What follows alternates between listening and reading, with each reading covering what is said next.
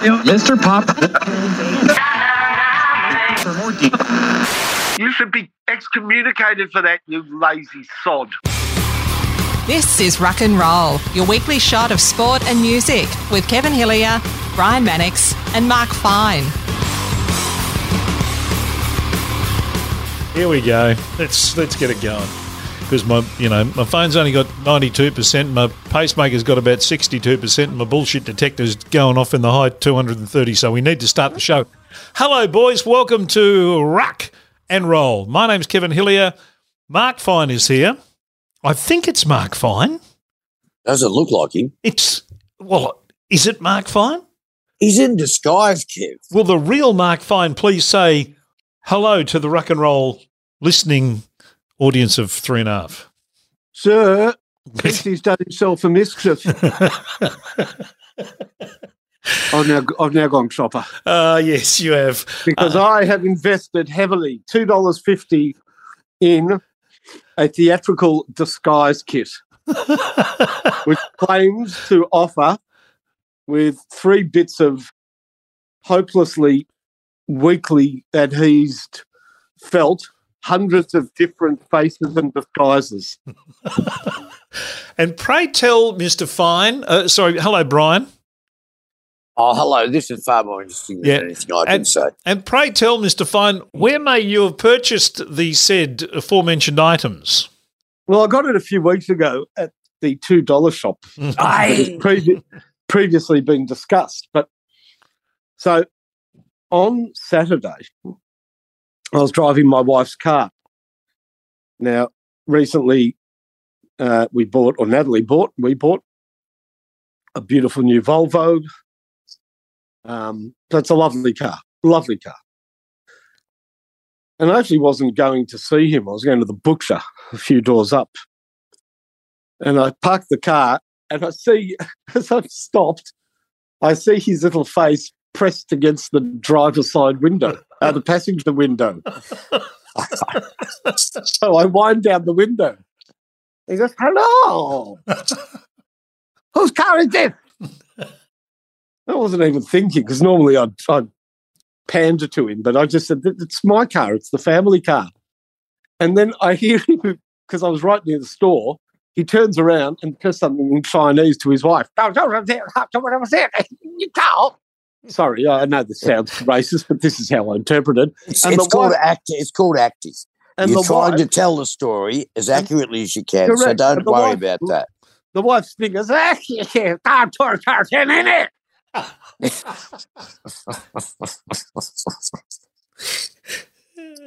and he goes, and he says to me, does the owner of the car know that you are driving it to the pub? I said, and I don't know why I said this. It was a stupid comment, but I said, if you don't want to buy anything, leave the car.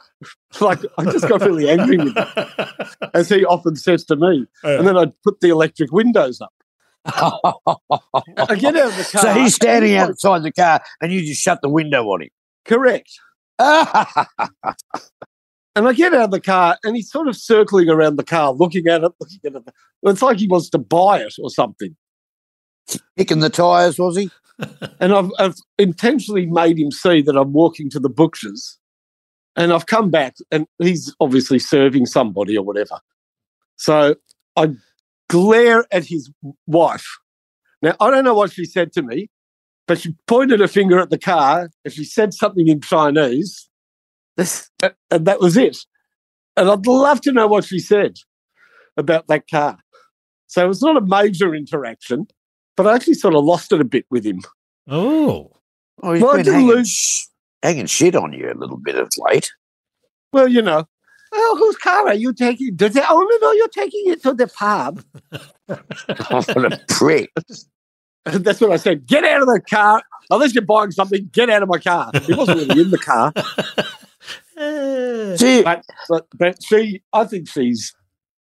She said something. I'd love to speak Chinese. Oh, I've got to learn it. I'm sure she said, you stole that car. I will report you to police. She was pointing at the car, saying something really mean to me.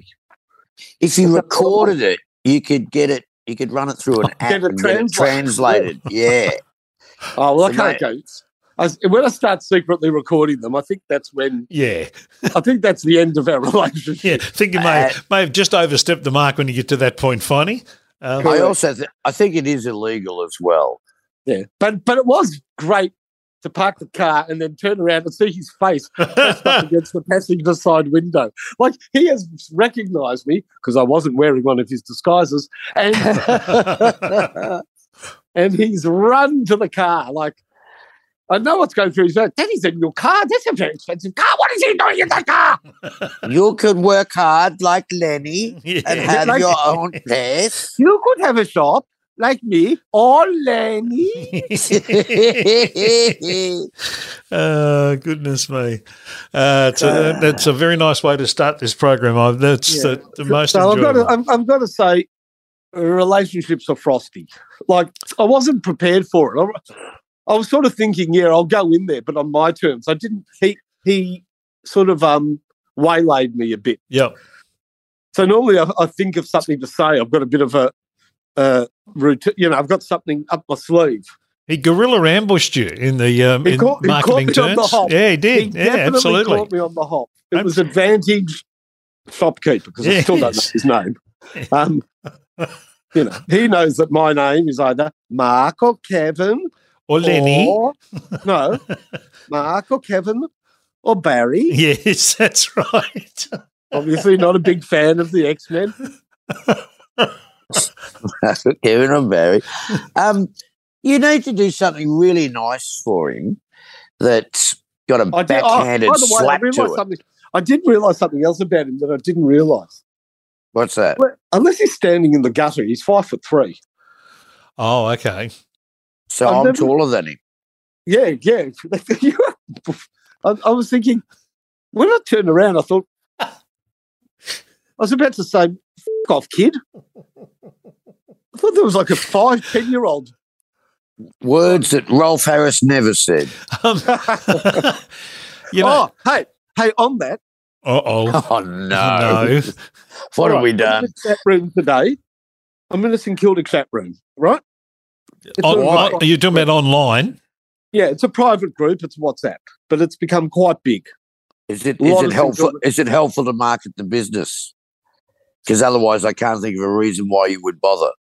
Yeah, I don't normally get involved, but you know, there was chat about whether the club should keep going after De Goey. Oh, okay, right.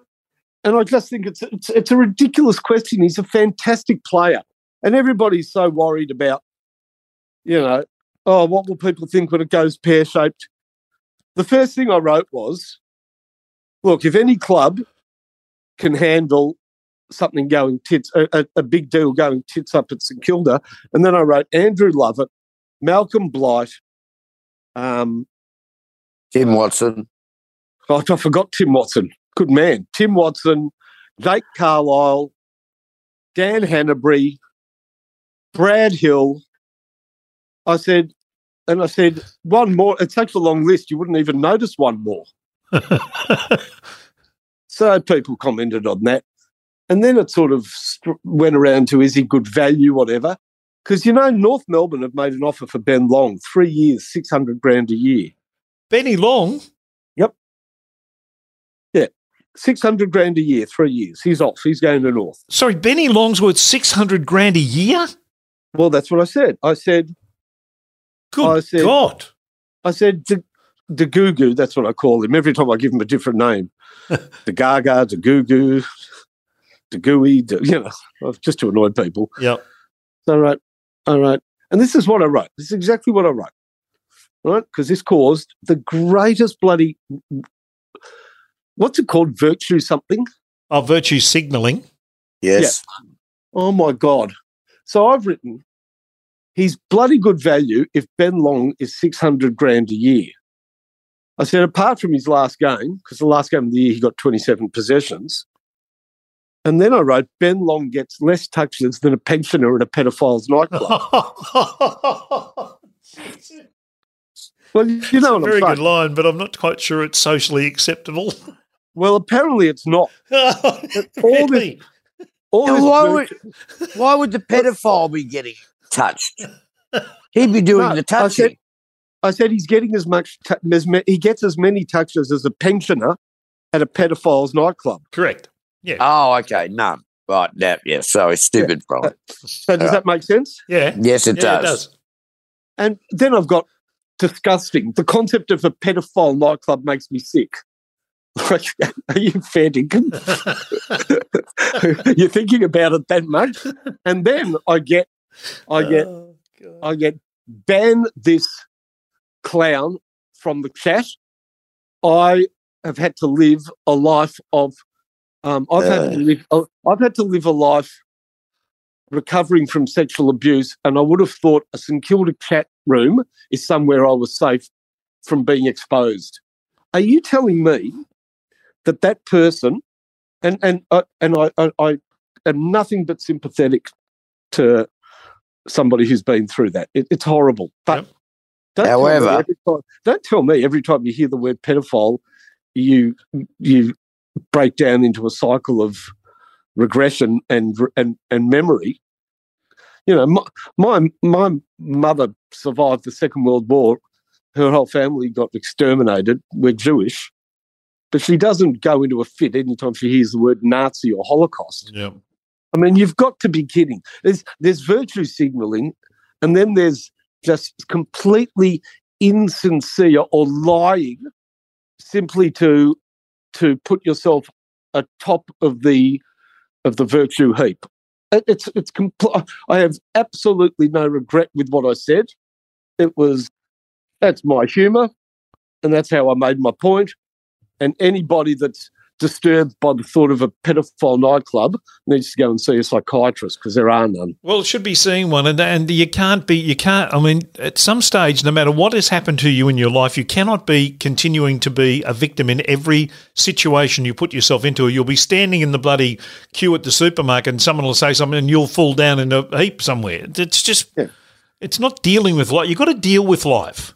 Yeah, I got like 4 or 5 responses, which are basically hilarious, finally, but put on the flak jacket, here it comes. Because people know that the world is full of ivory tower finger pointers, who probably one hand's a finger pointing at you, and the other hand, they've got their finger up their own ass masturbating to fucking weird porn. Yeah. I mean, you know, hypocritical liars. I'm sick of it. I agree with you. I couldn't agree more. Brian? Well, I had I got a Twitter from your mate Dan Andrews, and it said something big happened in Parliament last night. Oh, and I saw this. So I had a look at it, and it's like, what is it? Affirmative consent is now the law in Victoria. Now, what does that mean? It means if I'm going to root somebody, I have to get them to say yes before I can do it. Otherwise, it's sexual assault. Is that what it means?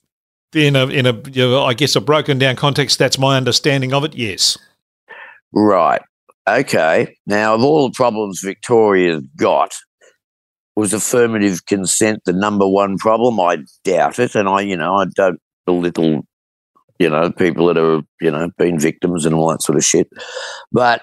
All that sort of shit, that's terrible. But I just said, whoop-de-doo, Dan, how's $167 billion debt going?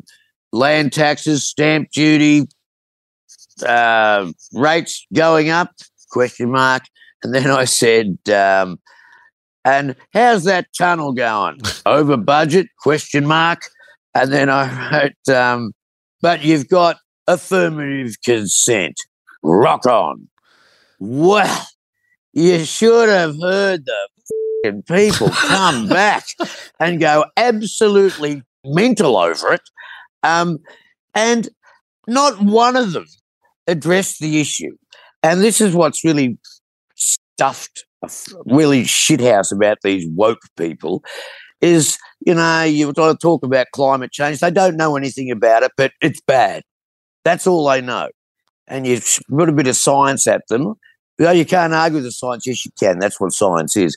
But every person that came back at me, not one of them criticised my argument or what I was talking about or wanted to debate me on that.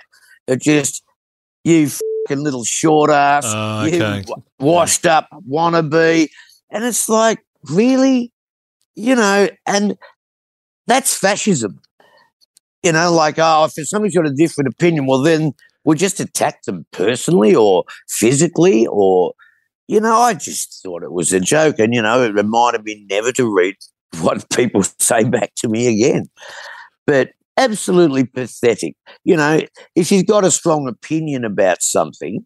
It doesn't even need to be a strong opinion. It just needs to be an opinion. And well, there'll be 150,000 people who want to go, no. The planet's never had a softer population than it does now. Mm. But, you know, if you want to be, I'm really passionate about climate change. Oh, yeah, why? Well, because the planet's going to die. Yeah, you sure of that? Yeah, you can't argue with the science. And like the people, they just follow like sheep, and it's taught in schools, climate change. And there's two sides to the argument, you know, and I know this will piss a lot of people off, but the scientists that have been predicting climate change, they've been wrong for 50 years. Okay, let's look out for it, but we're not ready to get it right yet. But it just shits me, these strong woke opinions, and they just attack anybody that has a differing opinion. Well, the key word there, Brian, is the word opinion. Yeah. And not fact. Freedom of, it's not fact, it's an opinion. Yeah. Yeah. That's right. That's freedom of speech. Yep. And anyone can have an opinion. No one owns the facts. The facts are the facts, and you can interpret them any way you want to, and you can do whatever you want. But if it's an opinion, it's an opinion, and you're absolutely 1,000,000,000% entitled to it. So here's where I think your problem lies, right? Okay. And they shouldn't. To be honest, you know, if you go down this track, it's a real pity that Rowan's not doing the show anymore. Oh God. Right, because he's such a lefty. I'm saying, but you would be viewed as a righty. So yeah, probably. Yeah. So the problem is that, and you know, I have nothing wrong. I have no problem with what you said. You know, affirmative consent. Look, it makes sense, but it's not worth grandstanding over. Yeah, I think it's something both parties would be involved in at this time of life. Yeah, it's just like. Yeah, you know, it's like, how about us? We passed this really piss-easy piece of legislation to pass, saying, and really now we're taking a victory lap. That's what pissed me off about it. The entire House would have voted in agreement, so okay, fair enough. I'm saying so, but the problem is that 9 out of 10 people that had a go at you, they're going to have a go at you, like Rowan would have a go at you, or you have a go at Rowan. Because of your standpoint. I remember once saying to Rowan just went berserk about, you know, because he hated Sky News. Oh, yeah. Right. And he was just going nuts at it. fair enough. He doesn't like it. And then he said, I mean, they're just so biased. They're just so, that they just, every single issue, they're right of centre on. And I said, but every issue you're left of centre on. Is there any difference? Right? And his answer was honest to him, but hilarious to me, you know, because he didn't deny that. But, you know, you see, you know what his answer was? Yeah, but I'm right. Even worse. But it was exactly like that, but even worse. Yeah, but every answer I give is decent, and everything they do is immoral and disgusting. So it's like, which is another way of saying, okay, I'm not going to debate this because I'm right, so I'll just attack the man. They don't play the ball. Yeah, but both sides don't. I'm sorry. I mean, no, and I agree with you, Finey. Both sides are as guilty of it as. So I have very strong opinions that would be embraced by both sides depending on the issue, and I'll give you an example. Sorry if this offends people. I'm not into climate change. And do you know one of the main reasons I'm not into it? What? Do you like how very quietly, so I've got to whisper this because it happened very quietly, global warming became climate change because global warming stopped making sense because it was like, you know, it's been colder now than it's been for 30 years. Well, so we better stop calling you global warming because that makes us look like mental cases. It's climate change. Anything unusual is climate change. And that's what the climate does. It changes. And it has always, and it will continue to. But here you go, since you're down that road. 1974. Seriously, did it not used to be called global warming? Yeah, it did. Oh, but hang on, you're forgetting about global cooling. We're all going to be iced over by 2000.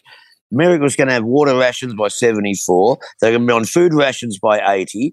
By 1989, we're all just going to turn into blue smoke. I don't know what that means, but we're just going to evaporate. And then by 2000, it was going to be ice all over the country. Yeah, by 2008, we would have no Arctic ice. The little islands were going to be flooded, and the satellite photos suggest that they're actually getting bigger. These pricks have been wrong for 50 years, and here we are wrecking the world's economy because we're not ready to go to this shit, which just, makes China have more money. But we're not ready. We don't have the science right yet. Yeah, and so you know who has the best say on stuff like this? Because I think they're like me. They don't take a side in politics, but they just hammer the people that are idiots. Who's that? It's South Park. Yeah. South Park had a great climate change episode because Cartman stole, well, he claimed it was his uncle's boat. He stole a speedboat and broke a dam, and that caused flooding in the town next to South Park. Yeah. So the whole world thought it was global warming. and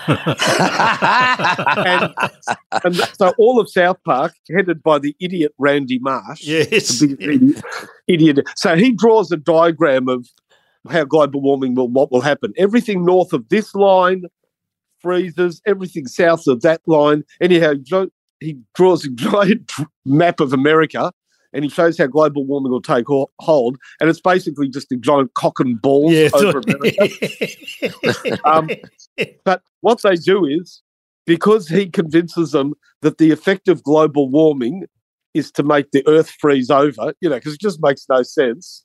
So just on a normal summer day, like it's like 28 degrees Celsius, they all dress up like they're at the North Pole to get supplies, and they're walking through South Park with like they're Scott of the Antarctic. Yeah. And Randy Marsh, I'm not going to make it. He goes, and you know what he says? But the weather's fine, yeah? Huh? The weather's okay. It's 28 degrees. It's a completely normal day. But they're all dressed up like it's -40. And he goes, I was right. The freezing conditions of global warming mean that we're going to overheat. Like none of it makes any sense. Like global warming makes it freezing cold, and you'll die because you're too hot. Yeah, like it's. That's the absurdity of the spectrums of the argument, and I. The thing that really finishes it off for me, and I'm not saying we shouldn't attend to it, but, it's number 17 on the world's problems, really. But just Jan Barn or whoever your weather girl is, do you think they'll be able to accurately predict what next Thursday's weather's going to be? I doubt it. So they're going to be able to accurately predict what it's going to be like in 30 years. Yeah, good one. Good luck with that. And just the last thing on it is, so I heard, because I think the state election's been called or whatever. Oh, is it? Okay. I think so, because I was listening to the ABC and they had all the different people on, and they had the leader of the Greens in Victoria. Oh, he'd be a dickhead. Is that Adam, what's his name? Adam Banks? No, he's a she. Oh. So, she's lovely. She's a lovely woman. I love her. Yeah. So their big thing is, because they have really... The way they get most votes is by becoming complete climate change warriors. Mm. Close every coal mine. They just, what they're talking about is the most impractical, radical solution. But that appeals to enough people in Fitzroy, Richmond, where I live, the seat of Melbourne. So they're going to win 4 or 5 seats because it's full of students and idealists and. Yeah. And people that lots of people with purple hair. Yeah, but that's okay. Look, if you're a vegetarian and you leave that lead that alternative lifestyle, that's fine. But the problem is they all live together, and that gives 3 or 4 seats to this party who claim that if they ever get into power, this is what they'll do. Well, you know what? If they ever got into power, this country would run out of power and money about 14 minutes after they got into power. So they know they're really never going to do it, you know. Well, you've only got to see what's happening in America. And, you know, their economy is absolutely trashed. And, you know, they shut down. They were energy sufficient. Now they're not. They're begging, you know, Saudi Arabia and Venezuela and all this. Give us some oil, give us some oil. They're spending all of this freaking money because they were shut down. You know, Texas, they had the wind thing going, and it got so cold that the wind mills froze, and then the whole area was blacked out. Now, this is, you know, and then get into electric cars. My God, the amount of mining. Let's not go down any further than that. Yeah, I know what you. I know the point you're making. I reckon we need to. So just finally, the point I'm making is, you can't be right. So people go, "Oh, that's very right wing, Finey." Well, I couldn't be more left wing when it comes to gun control, for example. Yeah. Like I think Americans are insane. Like, just get rid of the guns. I watched Phil today? What's his name? Phil McGraw, you know, Phil. Oh, Dr. Phil, yeah. Yeah. And he was talking about the gun shooting in America. And he produced a pie chart which broke down how many minutes it takes for the most fatalities. These people, like 68% the fatalities happen in 3 minutes, then 12%, whatever. And at the bottom it said, survey taken over 15 years and 923 school shootings. Are they insane? 923 school shootings, Jesus Christ. Are they completely insane? 2 school shootings in this country, and every gun down to pop guns should be destroyed. I mean, I couldn't be more clear about how stupid they are about their guns. Mm. You know, you've got this whole movement, the NRA, and this these right-wing mercenaries who go, guns don't kill people. Oh, yeah. People do. Well, I'm going to tell you something because I studied this for like 40 years. Do you know that it is guns that kill people? Because I've done this extensive research for 40 years, mm-hmm. and nobody has ever been killed by a bullet thrown by a person. Yeah. I tried to fire enough. Brian at someone at one stage and just didn't work. They just, without a gun, bullets don't go quick enough without guns. Yes. Yeah. You know that. Yeah, no, I'm with you. Fucking morons. I'm with you. Look, I'm not, whether you're left or right or whatever, I hate the party politics. I despise party politics. I think it's the, it's so detrimental to actually getting things done, to actually being able to affect any change whatsoever, be it for or against guns, climate, whatever it is. Party politics is the greatest handbrake in the world to all that shit, because it just becomes about keeping your job, keeping your power, keeping your power base, and controlling things and not really doing anything. I hate all that shit. It annoys the bejesus out of me. And I'm happy to debate any topic you want if I know anything about it, but whether I'm left or right or whatever, I don't decide like that. I decide on what I think is best for me and for everybody else around the place, not this bullshit party line stuff that they carry on with. Couldn't agree more. And I gave up on party politics when I was ultimately betrayed. Why? When I went to the sex party, there wasn't one cake, one balloon, or one bird willing to perform oral sex on. Well, stuff that, Finey. There was no sex party. Yeah. There wasn't even a street address. Well, Brian had a similar situation with the Gary Glitter party. It just didn't turn out the way he wanted. No, and well, yes, I was going to say something and I've completely forgotten it. Well, there was none of the big platform shoes. You're after those. That was part of their platform was the shoes, and you never got those. So don't blame you, Brian. No, it's something I'm going to have to reconsider, I think. Let me read you the top 10 from our chart this week because, to be honest, the chart last week from 1988 just about killed the 1980s for me. It almost buried the 1980s in the backyard of my house. It was so bad. So this one I think has got a little bit more going for it. We went to the year of 1985. There's no Brian Mannix songs on this chart. At number 10, sorry, that was a bitchy thing to say, Brian. I apologise. Sorry, I was just getting a scoop on the thing. And there's Wayne Carey could be in a little bit of trouble. Oh, did they found a video from 2003? No, there could be. I don't know. This is just coming in hot off the press, but there could be an incident at the Perth casino. I don't know. It's not substantiated. Was he over there? Oh, was he over there? Did they actually go to that game? Did they? Yeah, they did. They actually went to the Fremantle game in Perth. Well, bloody hell. Well, there's might have been something on his possession. I'm not sure. All right. We'll follow that one. Number 10 is Power of Love by Huey Lewis and the News. Number 9, You're Only Human by Billy Joel. Number 8, All You Zombies by The Hooters. Number 7 is Crazy for You by Madonna. Number 5, Money for Nothing by Dire Straits. Number 4, debuting at number 4, What You Need by INXS. Number 4 is Life in a Northern Town by The Dream Academy. Number 3, There Must Be an Angel by The Eurythmics. Number 2, We Don't Need Another Hero by Tina Turner. And the number one song on the ARIA Australian Top 50 chart on the 15th of September 1985 was Out of Mind, Out of Sight by The Models. Yeah. Okay. I'm happy with that. So we'll get to that chart shortly. Some good Australian songs in the chart and some interesting – God, there's a lot of dance stuff around that techno, disco, dunk, dunk, dunk, dunk, dunk, dunk, dunk, one beat. All techno, the same. It was that electronic. Yeah, that's what I meant, electronic.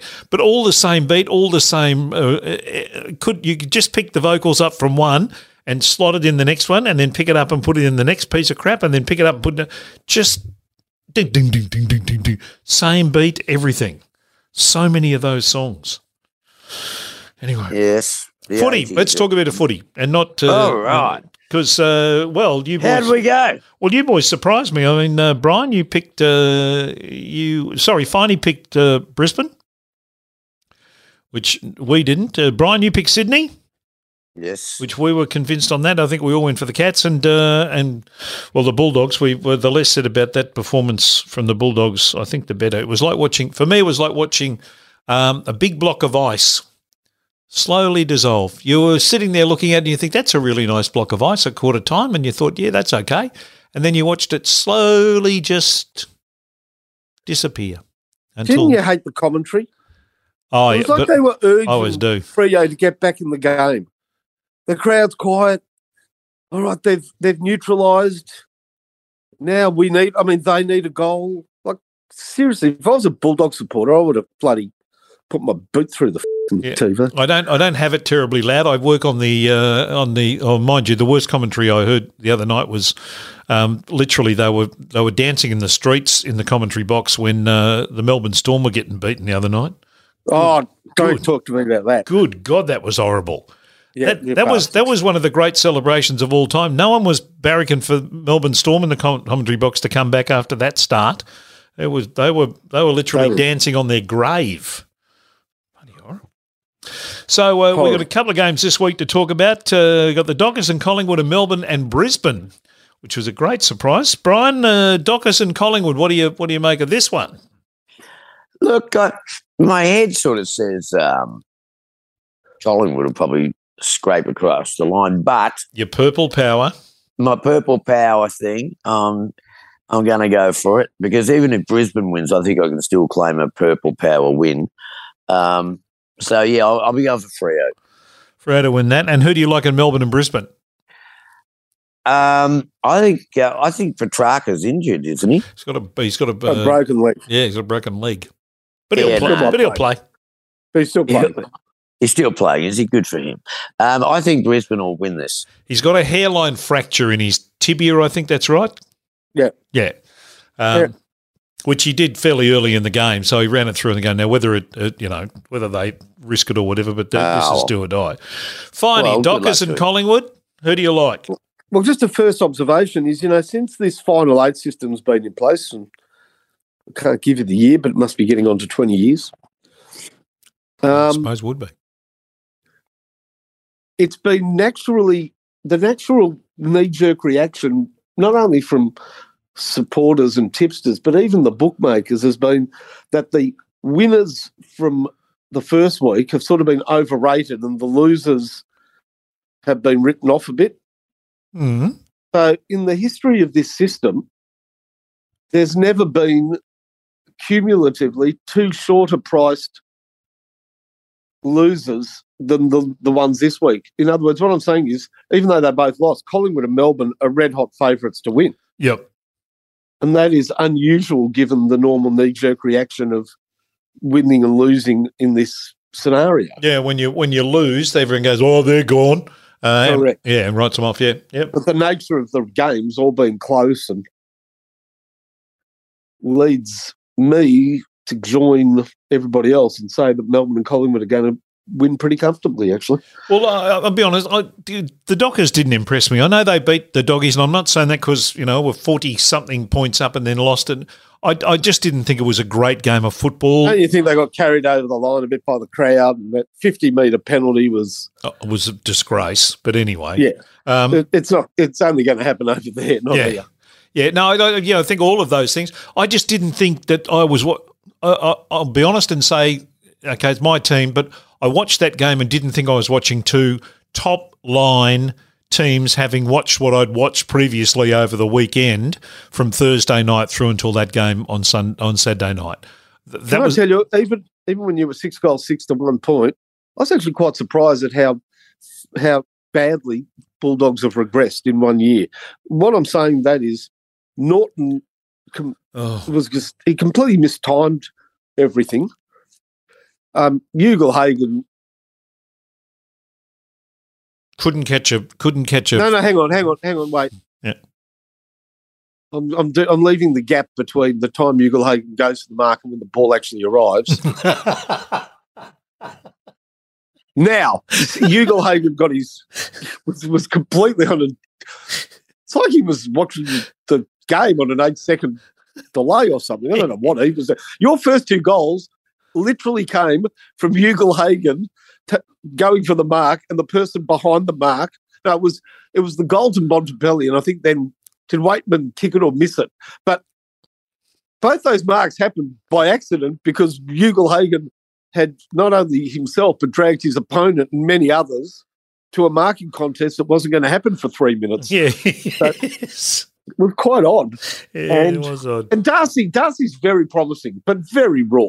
Oh, God, yes. So you got them up one end. Up the other end, you got Jai Amos in his second game. Who's that, sorry? Jai Amos. He kicked two goals. Amos, a miss. Oh. Well, his first kick was a miss from the goal square. But, you know, he had 4 possessions, kicked 2 goals, good on him. But certainly not AFL standard, really. And their other key forward was, I don't even know who it was. Oh, yeah, it was Rory Lobb.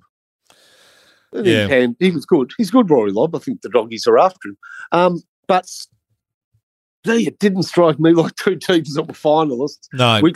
which made me, you know what it made me? Delighted Warnie? Because Carlton supporters would have been killing themselves. More pain.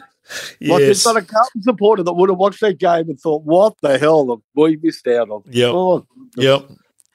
What did you think about the umpiring in the Richmond game? Well, first of all, that was an excellent overall. That was not a goal. Oh, the Lynch one? Yeah. And oh, do you know how no way. It's not a goal? Yeah, go on. The reaction of Tom Lynch? Tom Lynch didn't think it was a goal. That's not what bothered me, and I wasn't really going for either team. But I thought the 350-metre penalties that Brisbane got, you know, they got 2 goals out of it. I thought, well, you know, I don't know. I didn't think the 50 metres were there. And I just, you know, I'm just sort of, you know, geez, I hope, you know, these decisions aren't going to determine the game, but they kind of did, which I suppose what umpires do. But, yeah, if I was a Richmond supporter, I would have been pretty pissed off with some of the umpiring. Yeah, but fair is fair. I mean, you know, justice in the end won out because let's be honest, footage from a club function 8 years ago, you really, I mean, that really, they deserve to lose because that, you know, it was 8 years ago. That's you've got to lose. It was really 8 years ago. That footage. Footage of Dustin Martin at the whatever bar it was. Yeah. Stabs her with the chopsticks. No. Weighing up a girl's possibilities. No. You know, just checking. Yeah, that one's real. That's not. But he's probably giving the girl a service. Oh, he was. Don't say that. No, do not say that, Brian. That's just. Well, I don't know. I haven't seen the photo. Well, yet, then don't say that. But, you know, girls have to regularly check for breast cancer. Yeah, you know, we just lost our Olivia. Themselves, Brian. Look, if I can help, I'm always willing to help. Tim, I'm sure you're Dr. Mannix. Thank you so much for that. That's and don't get me wrong. Historical evidence of wrongdoing. It doesn't matter whether it was yesterday or 10 years ago, but the timing of it. Oh, yeah, someone's. I don't even know what you're talking about. Well, it's somebody. It was a video that was leaked on the Wednesday, I think, from memory of last week, that was from a 2015 post-season drinking session that the Richmond players were involved with, and Dustin is shown in the video touching one of the girls, which has been deemed to be all sorts of weird and wonderful things. And then that came out the day before this game, which he was back in the side for, obviously. And that's, you know, was circling around all their press conferences before the game, all that stuff. I'm not surprised you didn't hear about it. I was at that party. I'm just going to ask you if there's any video of me. No, but I'm not surprised. Because I basically started the whole thing. Because the girl was there with a very nice set of boobs. I said, "Have you been checked for breast cancer lately?" And she said, "No." I said, "Would you like me to give it a crack?" So I warmed them up. Did you? And then Dusty came and said, "Well, I'm a doctor as well." And unfortunately he got filmed and I didn't. Yes. There you go. Ooh. Story of your showbiz career, Brian. In reality, I'm not surprised that Brian didn't know about it because on in the Gold Coast Bulletin it would have been page 17, and the headline would have read, "Girl attacks footballer's finger with bosom." Well, that was one of the theories going around about how the whole incident occurred, and I'm not ruling it out, to be honest, Sonny. No, because you live on the Gold Coast. Yep. Well, she's got killer tits, and maybe they attacked. I thought you didn't. I thought you hadn't seen any of it.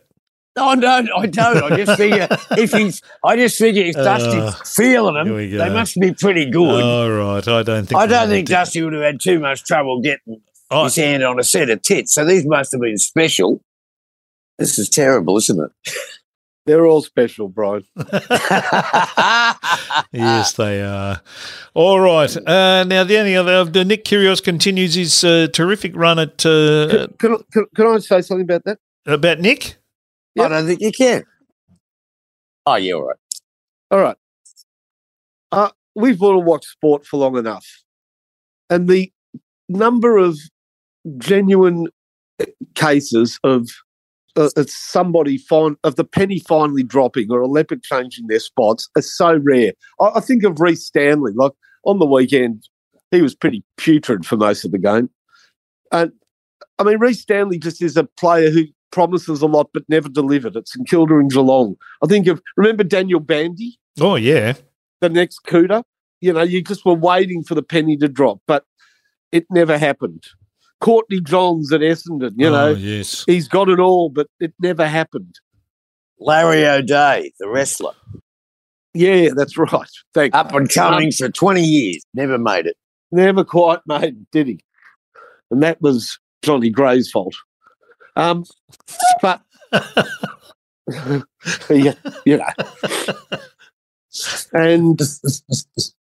but the fact is, Kyrgios, until he was 26, was an unfulfilled talent, wasn't he? Yep. And he looked like he was always going to be world number 30, even though he had ability. And then something happened. He got a bit of a lucky run at Wimbledon with the Nadal, but he was still playing well there. Well, since Wimbledon, he's won 2 tournaments. He's only been beaten once, I think. He's just beaten the world number one. Yep. He's genuinely in the top 3 players in the world now. Yeah. I've always thought he could be number one if he could get his head right. I'm saying everybody did, but how often does that happen in sport? Yeah, like not often. I'm saying all these people that could have been, you know. David Zaharakis. Or the next big thing. What's Graham Hick, the cricketer from Zimbabwe. Oh, yes. What a good example. You know, everybody's waiting, but the bus very rarely comes. Yep. It very rarely to somebody that, you know, finally fulfills their potential. You know, I think in footy, it's very, very rare. It does happen. I'm sure there are examples of it, but, you know, it's very – I'll give you an idea. Hang on a sec. I just want to say the bus goes past my joint very regularly. Okay, continue. Doesn't stop. Or don't. But, like, there's a player in the game on Saturday night playing for Fremantle, right? And because they made the finals and because the world feel good about Fremantle and they're looking for how on earth have they got better given that Fife has barely played, Taberner's not there. You know, they're trying to make sense. You know, Adam Serra left. They're trying to make sense of the improvement, right? Mm-hmm. And I've been told that Blake Acres, because he is a great example of somebody that had the tools, but just he never ever fulfilled his what looked like, you know, 6'4" midfielder, could run all day. He's got a shit name. Blake Acres. Probably, that would have held him back a bit. Well, I watched him on Saturday night, and he's still Blake Acres, you know. He's got plenty of the ball. But I saw him under no pressure kick at 30 metres straight to a doggies player or out on the full. And then the next kick was 50 metres to a teammate. But he's the same Blake Acres. But Nick Kyrgios has, as they say, jumped the Rubicon. He has somehow gone from, you know, that he didn't care enough and he just – this whole sort of salad of reasons why he was always going to be unfulfilled potential, and it's over. He's now a great player, very hard to beat. He's now favourite to win the US Open, by the way. He's scary talented. I mean, he really is. You watch him I watched him the other day on Saturday afternoon when he was playing, and at one stage there, it looked like, okay, this is all going to fall apart. And JJ Wolf, the bloke he was playing, started to get it together, and he was whinging to his box about, get behind me, I'm in a bit of trouble here and that. And then he just peeled off like these 4 serves that literally went through the back of the bloke's head. They were going that quick. And you just looked at him and went, you've got a level you can go to that no one else at the moment is anywhere near. Yeah.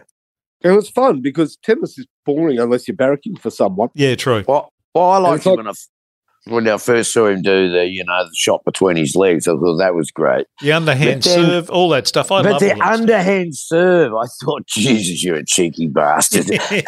But it's not a bad tactic, you know. Broke up the other bloke's rhythm. He's expecting something to come hammering down at him, and he gets his lollipop.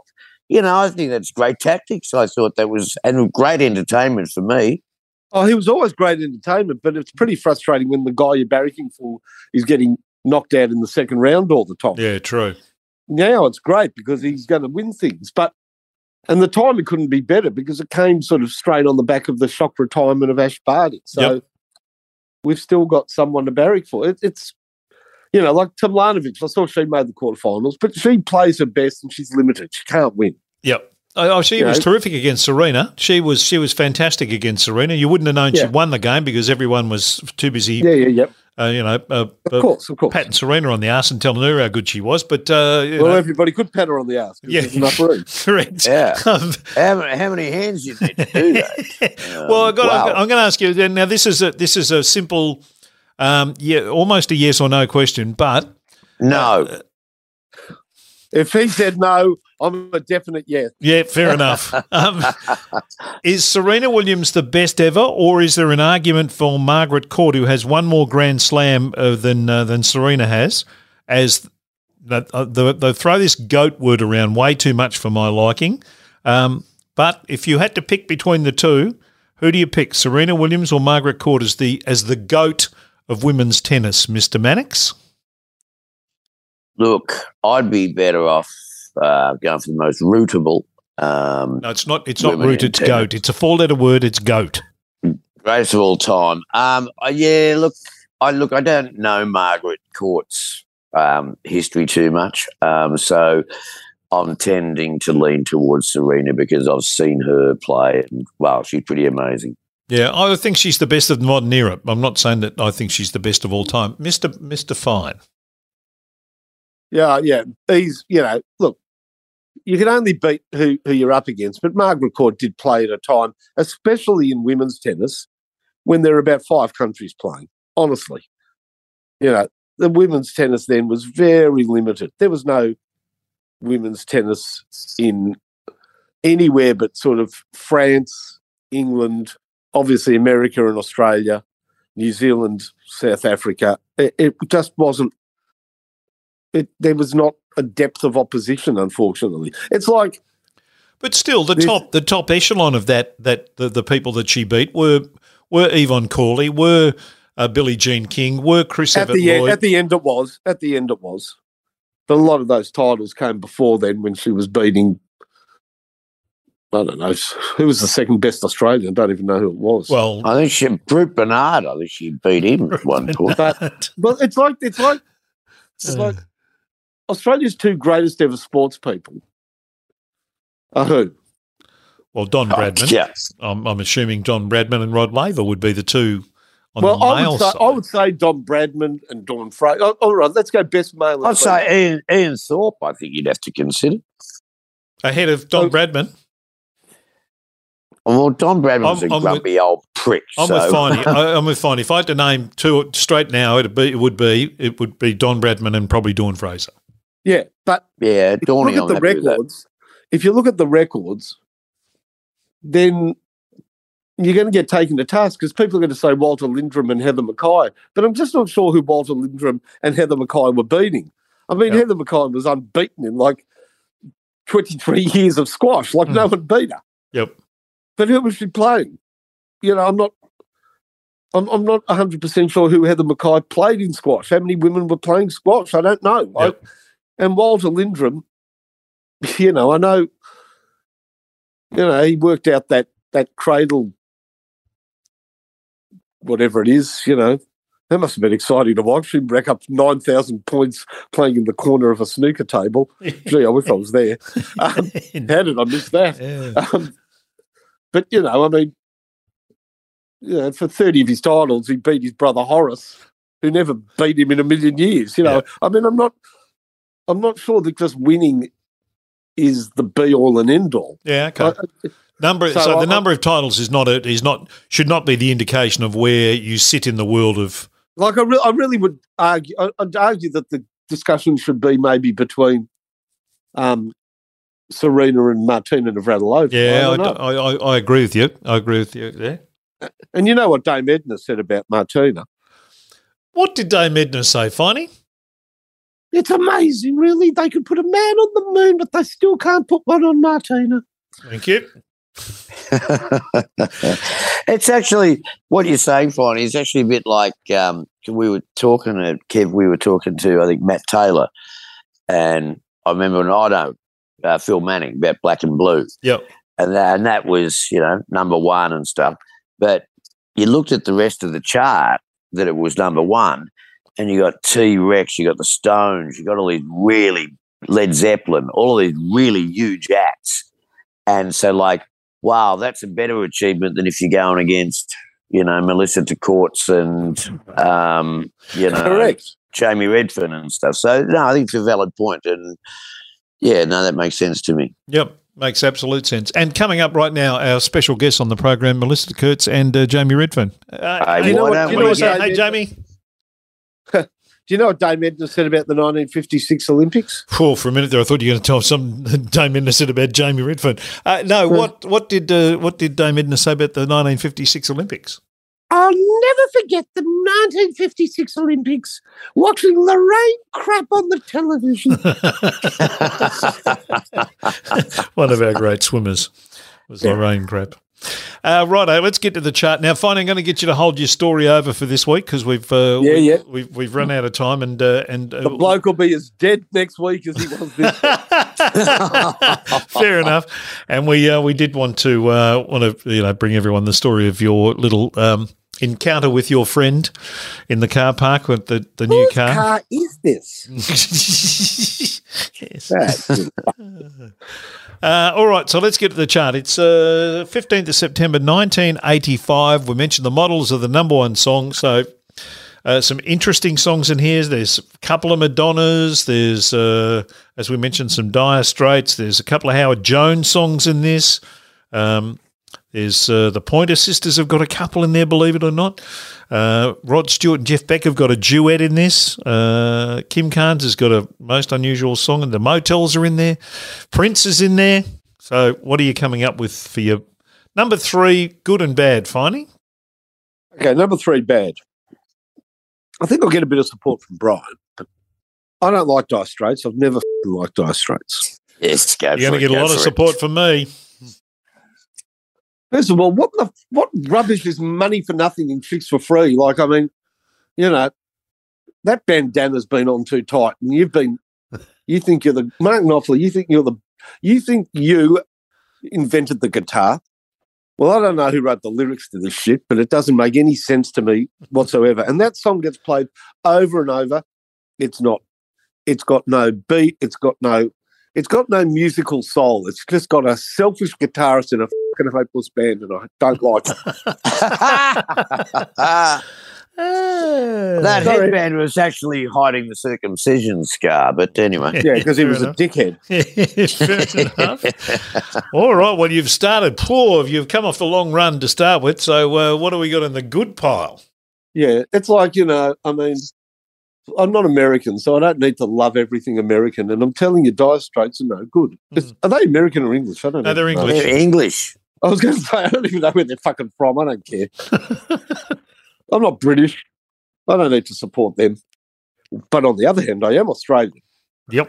And I love Mental as anything. Yep. And I love them for their good songs. And for me, their good songs aren't necessarily what everybody else thinks. But I think Live It Up is a great song. Hear, hear, sir. It's just sort of, it's quietly correct to me. Then again, I like their song "Let's Cook." Yes, most people would find annoying, but I really like "Live It Up." I know that their bigger sort of songs, the nips are getting bigger, and that but I think "Live It Up" is a lovely piece of music. Well done. Yeah, well done, them. I have to disagree with you. It deserves higher than three. I've got it higher than three. Yeah, yeah. Well, there you go. So, yeah. We're at a dem that it is a very good song. Yeah, bloody oath. In Crocodile Dundee, the movie, and Greedy wrote it. And he didn't write a lot of the hit songs, so but he wrote that one. And it's a good song, really good. It's a happy song. Yeah. Happy song. Greedy wrote that, and Stupid wrote Money for Nothing. There you go. Yeah, we've got all the Seven Dwarfs coming up. Let's get to the next one. Hello, Brian. What have you got? Very good. Right. Well, what have you got number my three? Good one is going to be actually it was very hard to see this particular chart, Kevin. I didn't realise this song was on it until you just mentioned it, but I do love it. I don't think it's the best version there is of it, but Jeff Beck and Rod Stewart, People Get Ready, I think it's number 21. Yep. I think it's just a great song. And, 27 it is. Unfortunately, the 80s production makes it not the best version of this. But, so that's a good one for me. You got a really classy guitar player and Rod singing properly. Yeah. Yeah, no, it's good. It's a great song and, so that's my number three, good. Mm-hmm. Now, I think this is Howard Jones. Who was it? Was it Corey Hart? Life in One Day. That's Howard. Well, what the hell's happened with Howard? He's English, isn't he? Yes, he is. Why is he pretending that he's from the Bahamas?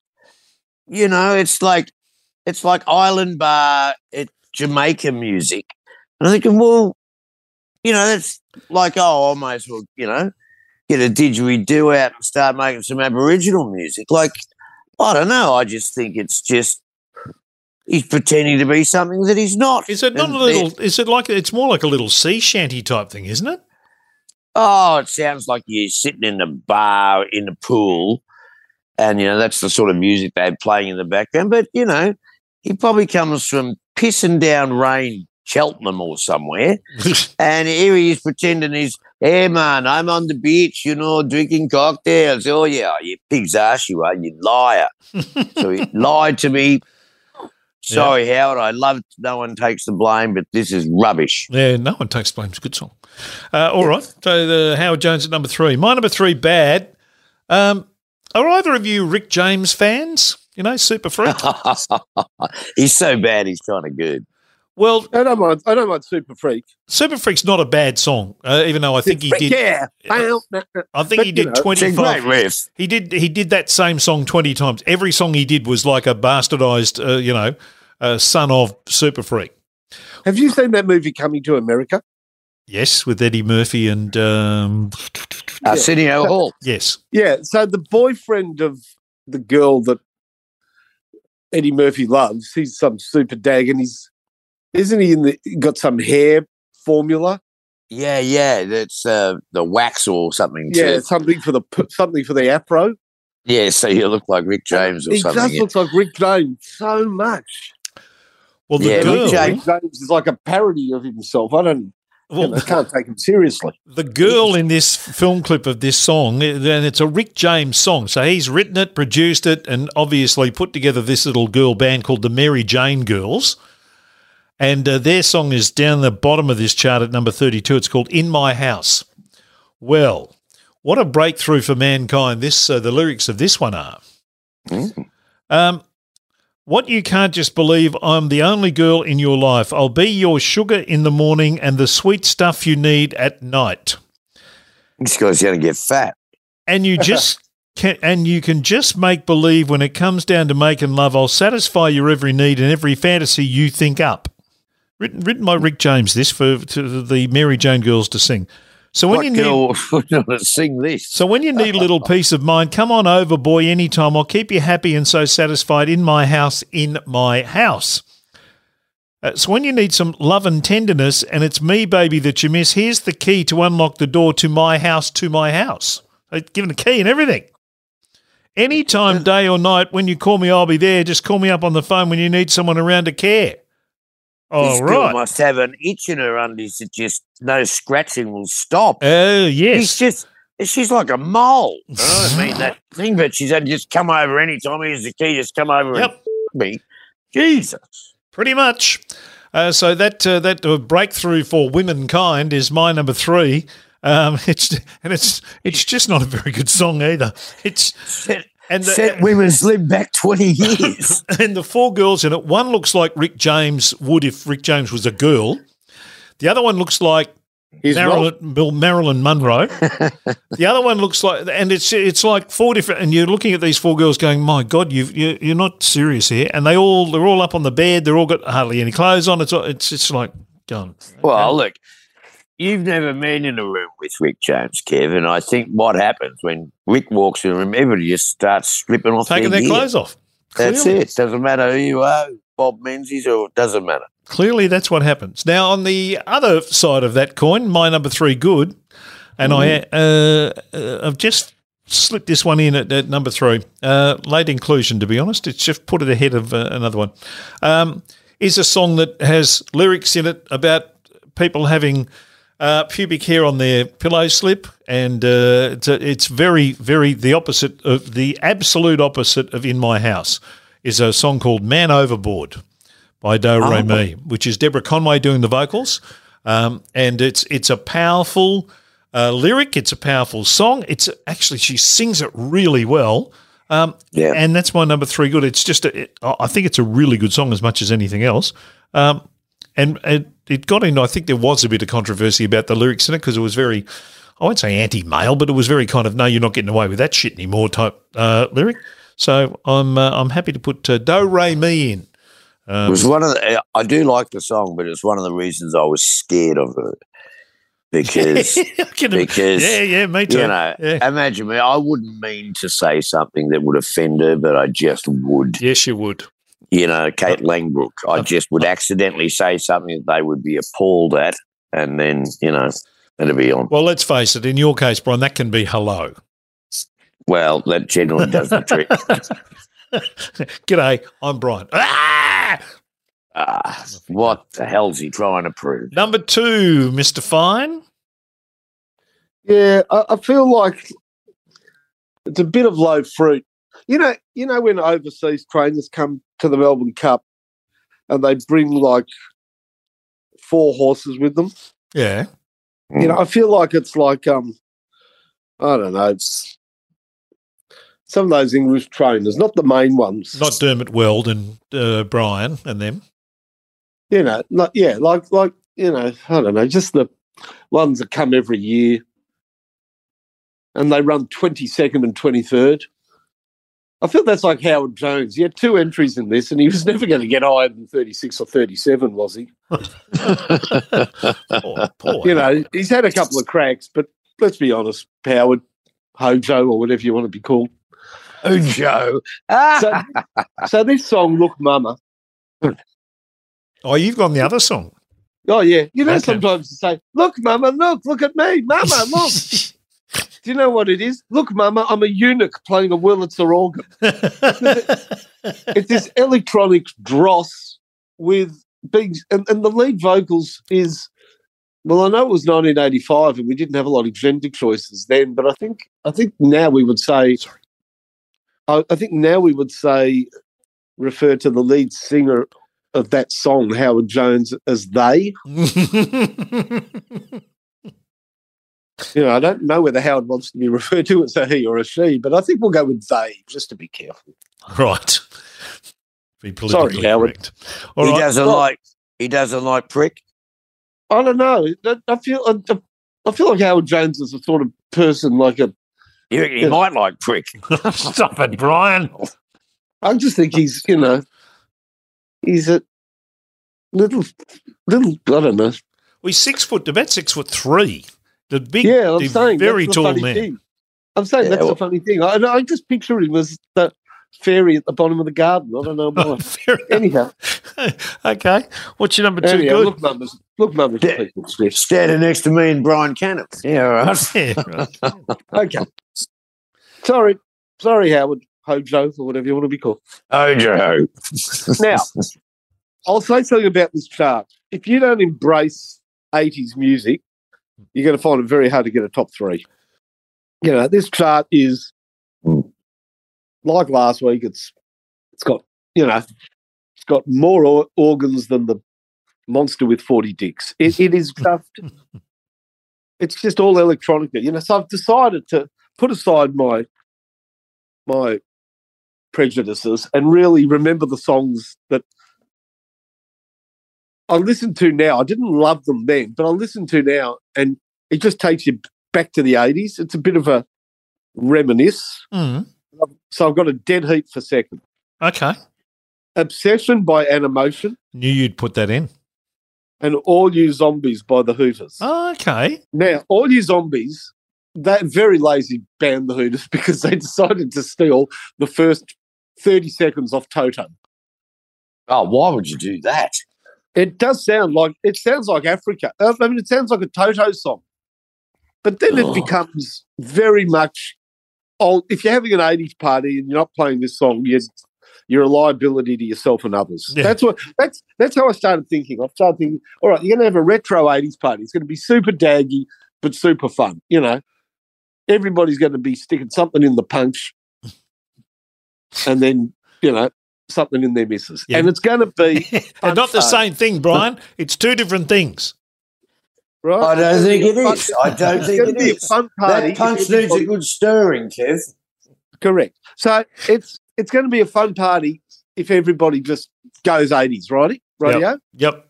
And if you're not playing All You Zombies and Obsession, then you really ruin the party. You're not.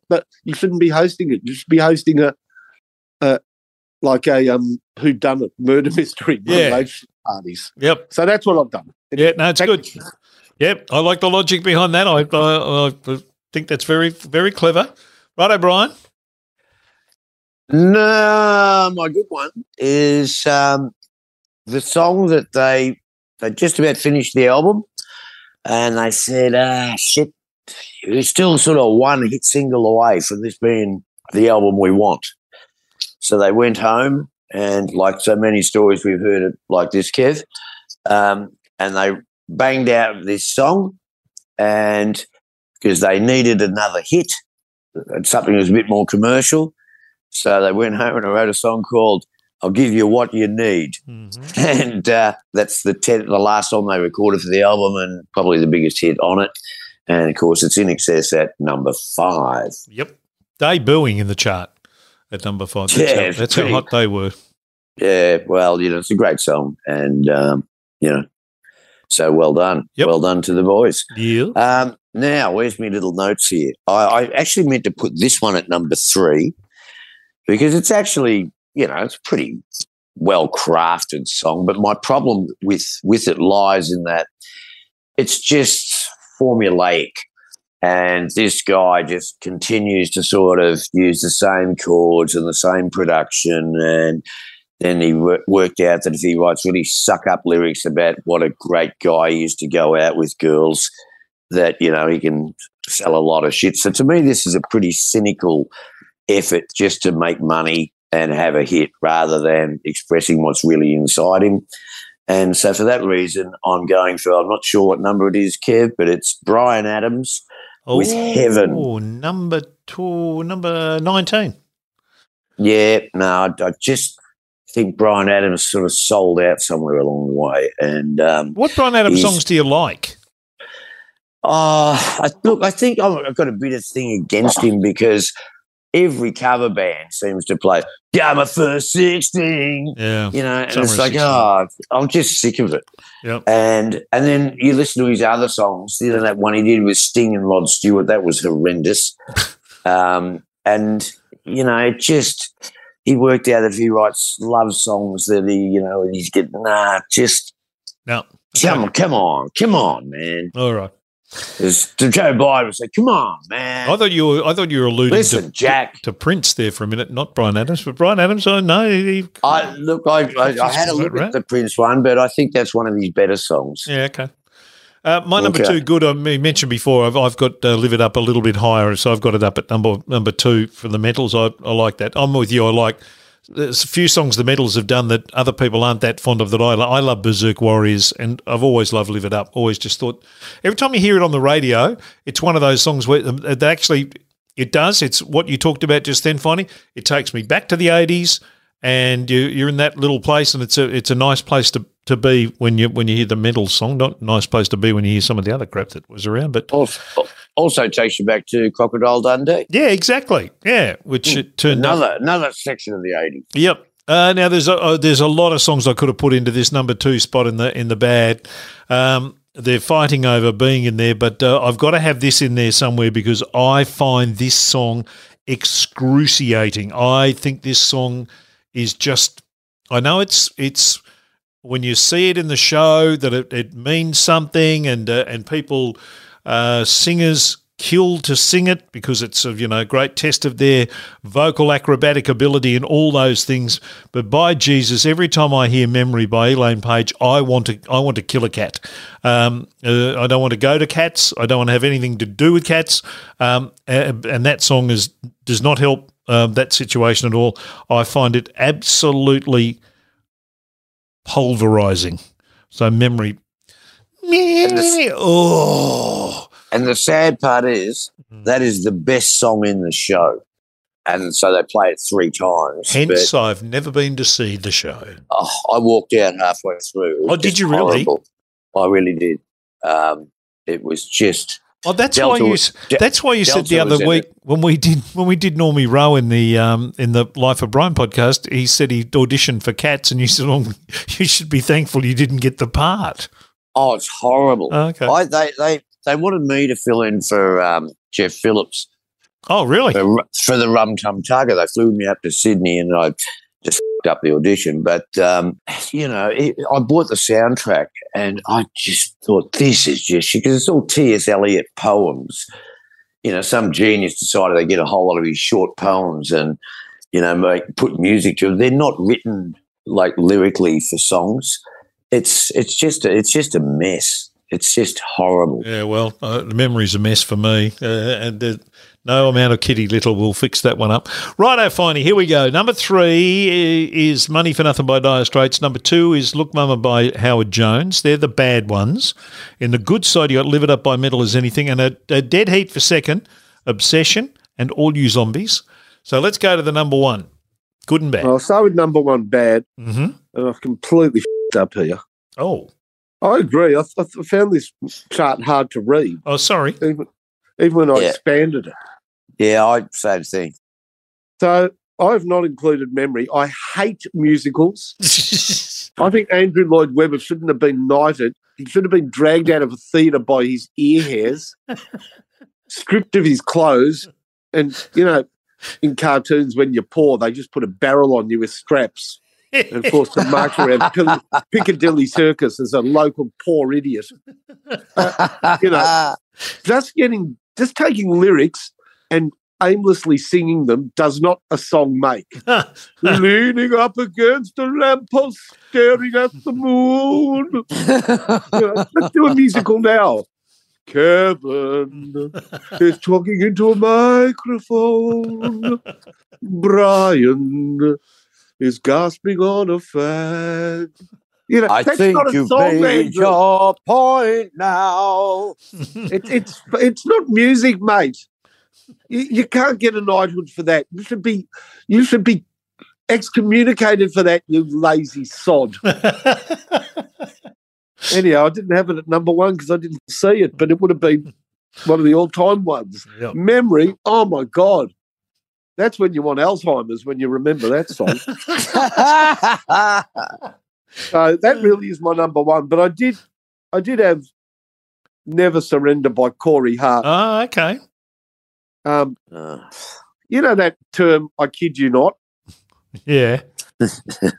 Well, that fits me, yes. Because, I mean, look, is Corey Hart the one that died? No. I think he did. Was it Corey Haim or Corey Hart? No, Corey Haim is the actor who died, yes. Corey Hart was the bloke who had Sunglasses at Night, was his other big hit. Well, we had 7 letters right, Kev.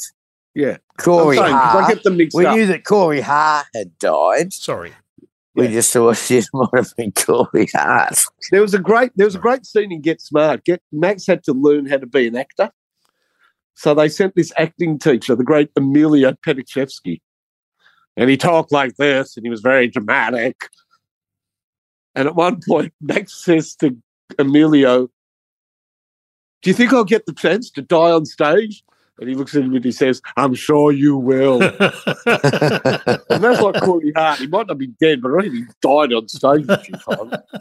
He's stinking up this chart, that's for sure. Anyhow, you know, He ran the trifecta because it was pretty. If you only had to do your worst, if you only got the chart 2 minutes before the show, then of course you were lucky because you had Howard Jones, Corey Hart. You sort of oh well, that's easy. Yeah, doesn't do any other work. So my number 1 good. Yes, what is it? You know how I like to Live It Up because it's. To me, it's a really good song by Metal Is Anything, but it's not their loudest, angriest, or most famous. Correct? Yep. So first of all, I really like this band. I don't think this band's polarising. I think both of you would not have it in your worst, not your best. I think the only reason this band isn't considered a great band is because their discography is pretty short.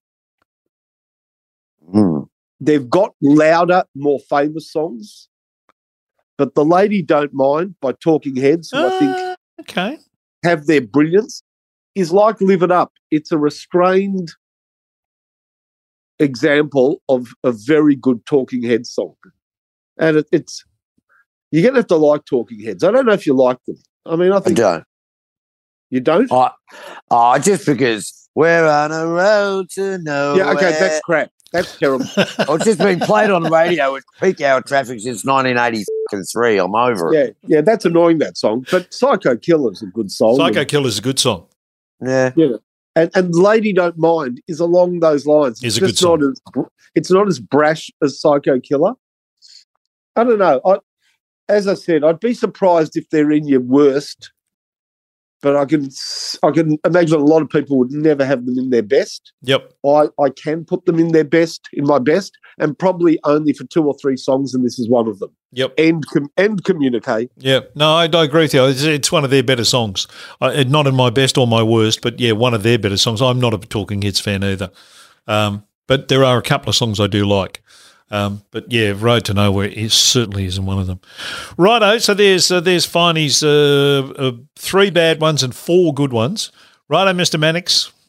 Numero uno awaits. We got Life in One Day by Howard Jones, and we got Heaven by Bryan Adams in the bad pile. And the good pile is People Get Ready, Jeff Beck and Rod Stewart, and What You Need by NXS. We're interested to see that me and Finey have tag-teamed Howard Jones completely out of the ring. So that's good. Yep, Howard's gone. He's gone. Okay, you know that I like Elvis, and Elvis in here. This is my whole point. I think this song is the perfect song for Elvis, and I think had he was still alive, he should have recorded this. And I talk about the number one song, Out of Mind, Out of Sight. Hey, hey, honey, when I'm without you, I get a chill up and down my spine. Would have been a great song for Elvis. And interestingly, when they wrote it, James wrote it, they'd had the first two bits, but they didn't know that you like the way it feels when I turn out a light. You like the way. That's perfect, Elvis. And he said, no, hang on, I'm going to write another bit. So he went outside the rehearsal studio, wherever they were doing it, and he came back in with that bit. And James Valentine sort of said to him, well, congratulations, James, you've just f***ed up a really good song. So, but James stuck to his guns and that bit got in, and I think it's great. And the end of it always reminds me, too, of Rocky Horror Show. Got to keep my buddy tight. Oh, Rocky, enchanté. I think that's a great song, and well done to Mark Opitz who produced it. Yeah. Who's it by? Models. Correct. The annoying period where they were the Models, they're Models. Yeah, they started out just as Models, I think. Yeah, you're right. Models, the Models. You've got to get your dates right to know what they were called. Yep. Well, you'll hear Sean Kelly on Life of Brian in a couple of weeks' time. He talks about all that stuff. He clears everything up, Finey. They didn't want to be that anything. They wanted to be. But weren't they the Models at some point? I don't think they ever were. But they were referred to. They started out as Models, but they ended up being called the Models, I think. Yeah, I'm not. Were. Yeah. Okay. Well, we'll check that out. No, good choice, Brian. I've never thought of that as an Elvis thing in my life, but now that you did that, I can hear that perfectly. Yeah, I can hear that perfectly. Yeah, gotta keep my body tight. But that doesn't sound anything like Elvis. Well, I can't sing exactly like Elvis, but you got to imagine, you know. Well, that sounds like watching The Detectives. Hey, when I'm without you, I get a chill up and down my spine. The other Elvis, Finey. Now what's your number one? Another Elvis besides Costello. Don't start Brian on Elvis Costello or you'll start bagging him again. Righto, what's your number? So do I, but Brian, we interviewed him and Brian thought he was boring as batshit. You got to interview Elvis Costello. Yeah. Lucky Phil rang me up and said it's the most boring interview you've ever done. Yeah, well, that's not Elvis's fault. It was Elvis's fault. It's not Elvis's fault if you're a boring interview. No, he was just talking in one monotone the whole way. He started the interview asking you about the bloody thing that was behind you on the thing. He tried to engage with you and you fresh-aired him, you dickhead. Yeah, but that's the interview. Don't shoot the messenger. Lucky Phil said it was the most boring interview we've done. Hang on. That's because you kept asking him about that. who's on first routine. Yeah. And yeah, then I asked him about Priscilla. Yeah, that seemed to piss him off. Yeah. Well, you know, okay, maybe I need to have a good hard look at myself. Yeah. And maybe now, maybe Lucky Phil's not the best judge in the world either.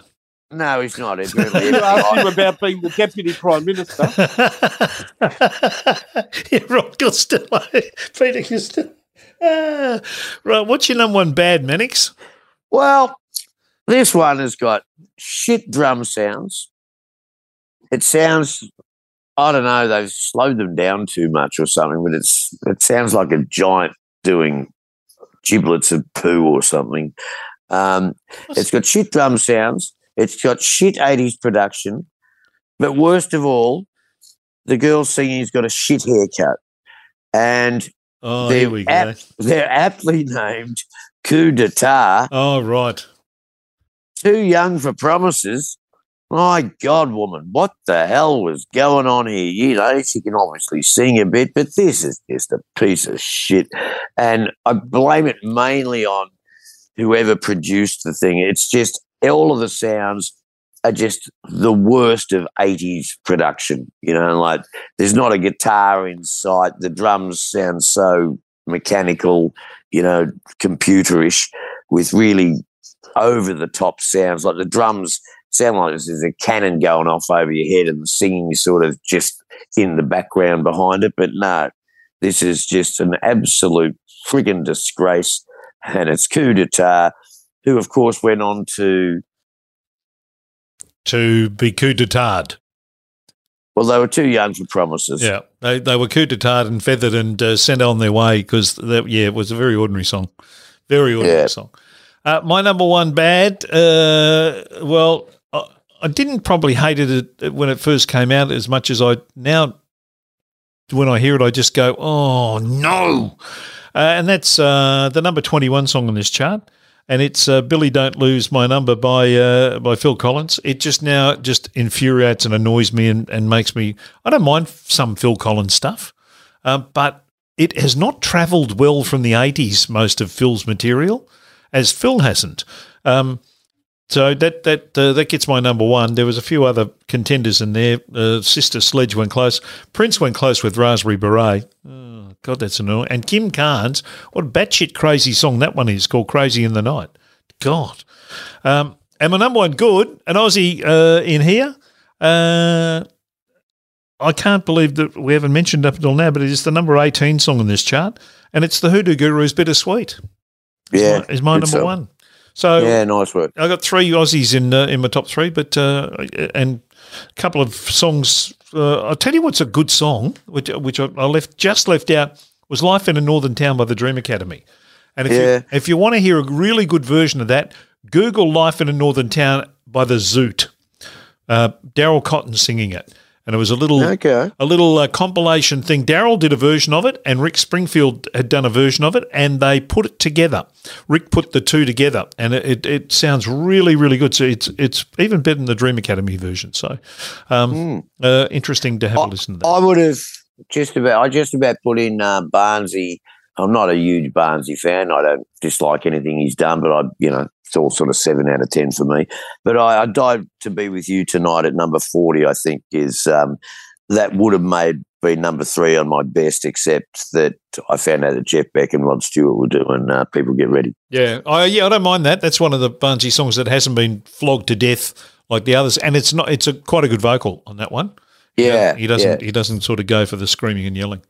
And I had one that you guys are going to absolutely poo-poo. What did you like? Yeah. Go on. Look, it belongs in a movie. It does not belong in a chart. It's not a song. Mm. But for a score, for that Axel F. Oh, that's good. Yeah, I reckon it's great. Yeah, no, I'm with you. I reckon around about the same time as that was out, the Hill Street Blues theme was around, and they were two great bits of music, but you're right, should never have been released as singles. They're not songs, but no. But that is a memorable, that is very fitting to the movie, and I think it's Harold Faltermeyer. I mean, that's a really good piece of music for a film. Yeah, correct. Yeah, I agree.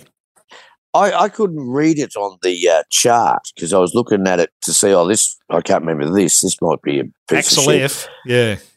But that's the end of Ferris Bueller's Day Off. No. Beverly Hills Cop. Oh, yeah, no. I would have put that in my worst for sure. What, Beverly Hills Cop? Oh, look, that movie. That's a good movie. All of the 80s. Look, the whole soundtrack sounds like it's done by a keyboard guy in the 80s with eyeliner on. And well, that's what Harold Faltermeyer is. Well, that's why I don't like it. Keyboard players just came and took over music in the 80s. I agree with that. There's like the Giorgio Moroder's in this chart too, with Phil Oakey again with another song that just sounds like every other song they ever did. I've just had enough kids. Dead or Alive are in here. There's all those kind of, you said, Finey, it takes you back. If you're doing an 80s trashy party, you'd have half this chart would be on it. And you wouldn't enjoy half of it. We're done, boys. We got to go. It's a really long episode. Well, it has turned out to be a long episode, but we had a lot to talk about. Well, I think it was a fairly good episode. You got into American politics early, and that sort of took an hour and a half. So, yeah, my apologies to all concerned. No, I like it. Actually, I'm wondering how many people I'll have pissed off on this episode. Well, that's if you haven't pissed anybody off, Brian, you haven't done your job. Well, okay, thanks, Kev. And if you don't piss off now, you'll have done more than your job. Do you want the episode to go for 45 minutes longer? Just ask me what I think of Dire Straits. All right, on that note, that's us done. Thank you, boys. Enjoy your week. We'll talk again soon. Okay, farmer wants a wife. Bye-bye. You've just experienced rock and roll. Don't forget to follow us on Twitter and Facebook.